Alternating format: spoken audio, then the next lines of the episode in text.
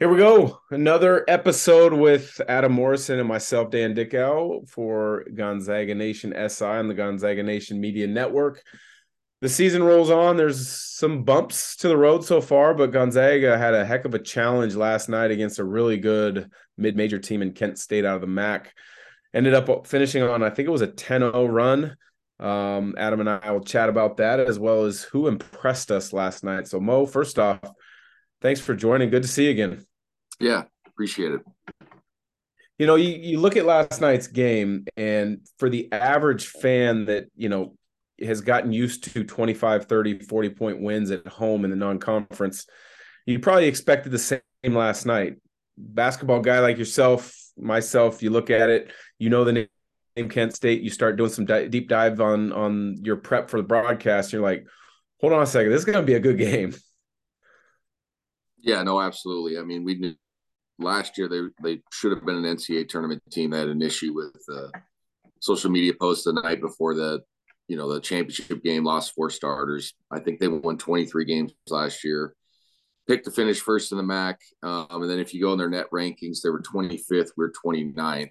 Um, so it's kind of interesting that they're ranked ahead of us in the KenPom and all the stuff that kind of matters when you start doing tournament seating. I know it's still December, um, so yeah, this was a good basketball team, well coached, with a culture, with experienced guys, good players. That Sincere Carry guy was a good player, even though he didn't have a great night. Averages 19, you know, uh, player of the year in the MAC last year. So we knew on the broadcast, and I knew, and it wasn't just you know Monday morning quarterback making us sound good, but we knew that it was a good basketball yeah. team, and we knew it was kind of like I described it as like Gonzaga 12 years ago, where all the coaches around the country knew you're good, and then so nobody will play you. And we were talking to their radio guy, and um, Huddy actually mentioned this.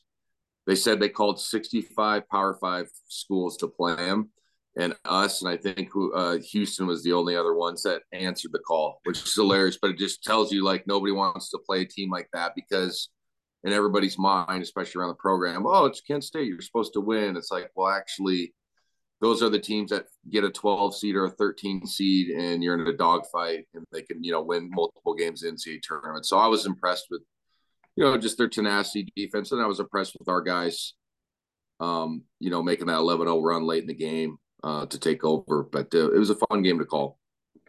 Yeah, I, t- I talked to Coach Senderoff uh, the day before the game, and, and I kind of asked how the game came about. Very similar to what you described. You know, they want to play anybody, uh, especially with the group that they have this year because they're so experienced.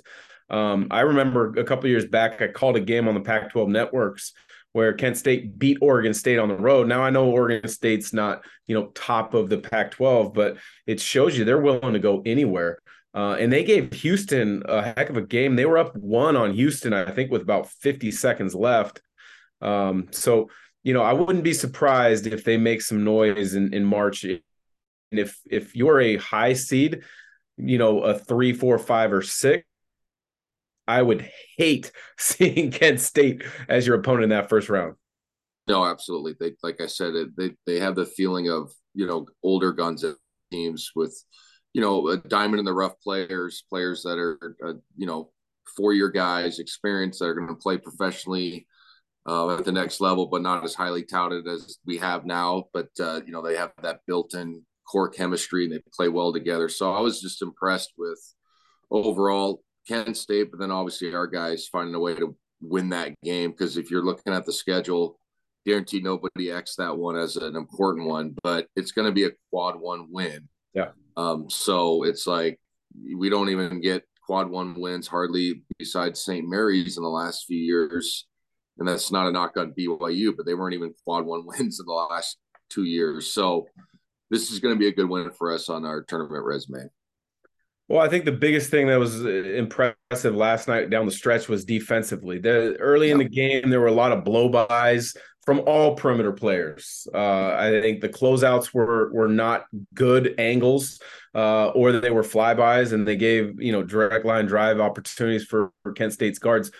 You know, but the one guy who figured it out, and I think he figured it out in other games as well, but he figured it out last night, and that was through sheer effort and, and want to. And that was Hunter Sallis.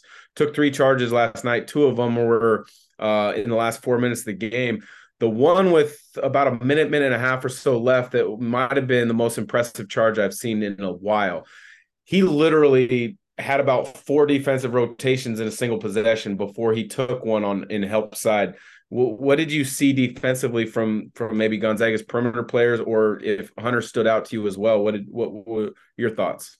Well, I, I think you're exactly right. Early in the game, um, they were just doing space the floor dribble drive, and that's kind of what they do. You know, even if you stop their initial thrust, they back up and then they go back again and try to space you out. And we left our feet. I think it was about four or five uh, closeouts, which is you know obviously a cardinal sin in basketball, especially in a team that doesn't shoot it great. I mean, 33, the Thomas kid shot it decently last night and percentage wise, but it was kind of perplexing to see our guys just leave their feet. Um, but then they figured it out in the second half after some you know adjustments by the coaching staff, and you can hear a few you know see our broadcast were right next to him. I mean, he was really getting on guys for leaving their feet. Um, but Hunter did an excellent job of taking those three charges, and I think two were on Sincere Carry, their best player I mentioned earlier, averaging 19. Um, yeah, it was just a heck of a defensive play. Malachi Smith had a great, you know, I consider it like a not a, a pure defensive play, but that rebound and one. You know what I'm saying? So like, my point is, against Baylor, we didn't play great, but we we made winning plays to stay in the game, and we're seeing that from this team now, which is awesome. Texas, we didn't do that we didn't do that. We get blown out of the gym. Now we're starting to see guys. Hey, if we're not shooting good, and you know, obviously Drew had a big night last night, but other guys are not doing their normal contribution offensively. We're still in ball games. We're still trying to win or have chance to win. Um, so I was really impressed with you know Hunter's ability to fly around and make plays. That's going to give him more minutes on the floor. Yeah, I think his offense is is slowly coming around. That jump shot's getting better, but defensively is where he earns his minutes now. And and the more trust you earn with Coach Few, the little bit longer leash you're going to have and more minutes. And I think that offense will will grow. But we talked about him being so good defensively. When you look back at whether it was your time playing at GU or now following it as a broadcaster, be your best perimeter defender as a as a Gonzaga Bulldog. I think on the interior, it's easy to say Chet Holmgren, maybe Zach Collins, Przemek Karnowski, Brandon Clarke, but on the perimeter, who who do you remember really standing out? That's uh, I think the best perimeter defender we've ever had. Um, just as far as solid and team defensive rotations was Gary Bell. I mean, I was a GA when he played, and I remember Tommy Lloyd making a really good comment. We were watching film and you know, he choked down on, a box out weak side and then he rotated the next play, you know, and he's just like, you win games with Gary Bell on the floor. And he was talking about his defensive uh, prowess. And I know that doesn't jump out because he's not six nine and wingspan and rim protector, but he just made winning plays. He could get through ball screens, he can get through wide pin downs. Uh, and he was tough. So for me, you know, calling games and watching and coaching at that time was Gary Bell. Yeah, there's uh there's two that come to mind for me. Actually, three. Winston Brooks, who I was teammates with, Mike Nilson, who was on that initial Elite Eight team. Uh, that he gets forgotten about a little bit because it's been 20 plus years now. Uh, and then Mike Hart, those three guys, and I would absolutely include Gary Bell in, in my list uh, as well. I mean, they didn't give you anything. They were physical. They were good positional defenders. If you made a mistake, they would take it. Um, but then they understood the team concepts of defense that you talked about, choking down on blockouts, being in the gaps, uh, things that are they're are undervalued by most people when they watch the game. So that leads me to the next question: Who is the best defender that you had to go against at the college level and then at the professional level? Uh, college level, uh, it's hard to remember even uh, probably Corey Belser at, at San Diego was a good defender, long, athletic. Um, you know, then the NBA, the best defender I saw, like individual defender, just every day was Ron Artest or Metta World Peace. He just was so solid. He was so quick and you know big, like a big trunk, so you couldn't move him off his line. And obviously, he was tough, and he had an edge to him that everybody's fully aware of. So, um, just um, watching him guard guys and going against him a lot in practice obviously was was pretty impressive because he he rarely got you know like cooked um, which is hard to say in the nba you know for anybody because there's just nights that you can play good defense and guys go off Ron Artest.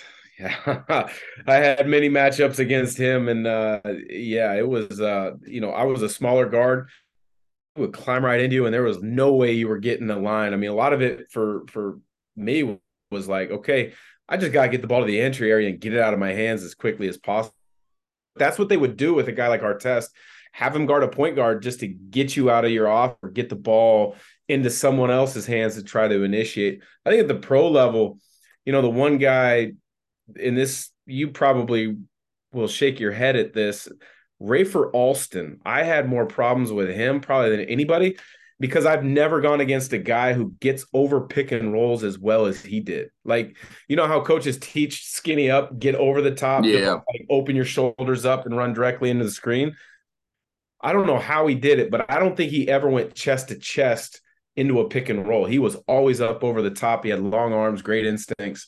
So he would have been a, guy, you know, unsung but great defensively. And then the other one for me at the college level, it was one of our losses.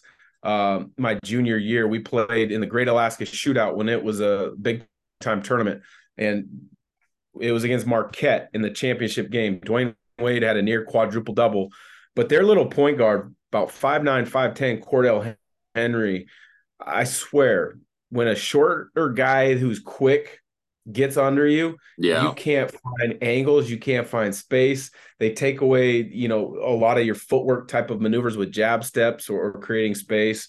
Uh, he was a difficult one for me. Yeah, that's a very good point. Uh, it's with the Spurs used to put Tony Parker on Dirk Nowitzki was the perfect example of getting it up underneath you guys. It makes you feel uncomfortable just naturally, you know, and they're not trying to do anything yeah. but you just feel like you can't jump. You're going to land on them.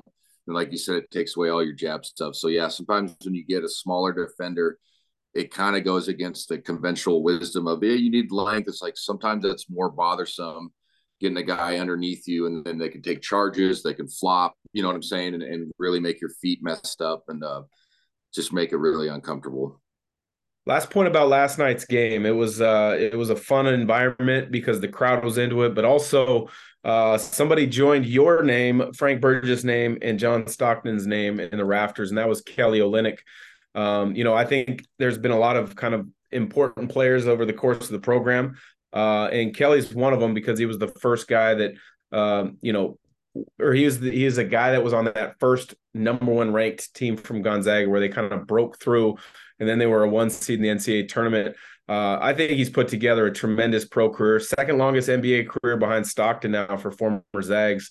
Um, you know, what what are your thoughts on Kelly and, and what are any big memories of, of him and his time at Gonzaga? Well, it's a, obviously a, a well deserved, huge honor. Obviously, you're doing that in what January, so congrats, to you for that. Um, you know, and we'll talk about that later on another episode. But I think it's just. Uh, you know, a testament to him looking himself in the mirror as a basketball player, which is hard to do, especially even at that time or usually when you get to college, everybody tells you you're the best. And, or if you're, if it's not working out, it's the coach's fault, the program's fault. He looked at himself in the mirror and said, I need to get better, took that redshirt year and then made it a, a huge leap, um, you know, skill wise. And then he's paying dividends in the NBA now. So it's, it's really good. It was nice to see him. I haven't seen him in a while. We had a summer going into that dead, I think it was his junior year summer. We played up in the day court almost every day one on one. We just talked about that on our broadcast last night. Just kind of laughed because like you understood this. All the old guys that came back and played with you, and then you know, so I was that older guy with that crew, and it was just fun because they were hungry and he was hungry, and we, I mean, we just played one on one with Stocks and uh, uh, Keita, who used to be, you know what I mean? then mm-hmm. uh, David's brother, you know, we just played threes or one on one or two on two every single day in the day court. And I remember telling people, like, dude, Kelly's made a jump. Really? You know, because he was kind of just a bumbling, slow, big guy, you know. Yeah. But I'm like, dude, he turned into an athlete. Like, just trust me. Like, he turned into an athlete, he can shoot. And then I, I told him on air, like, he's going to play the longest behind John. Uh, John's a different animal but he's going to play another five, six, seven more years, right? He can pick and pop. His body's good. He doesn't take a lot of miles. I told him this and he started laughing, but I'm like, he's the type of guy where a team could go to him and be like, hey, you're not going to play for five games and he won't say a word, but then you know, they'll put him in for 10 more. You know how they do that in the league? Yeah. Sometimes give a guy a, a run and then he'll be super productive. So, like, Kelly is going to do fine as far as stretching this thing out because he's playing well already this season for Utah and happy for him, man. It's a great honor for him. Yeah, it is, and I love hearing those, uh, you know, stories of of when you worked with guys, or I, you know, Brooks brings back memories with me. You know, my redshirt year of John Stockton and I working out every single day uh, my senior year and, and, learning from him. You know, obviously you had a, a, a, lot of words of wisdom, I'm sure, for Kelly as, as you've had with other guys.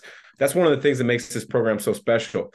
And uh, it makes it fun to be a part of. So, Mo, great episode. Look forward to uh, catching up on another one later this week where we preview. Don't know if you want to call them a rival or not, but they are in regards to regional uh, powers, uh, the University of Washington Huskies. So join us again when we talk later this week about the UW Gonzaga game.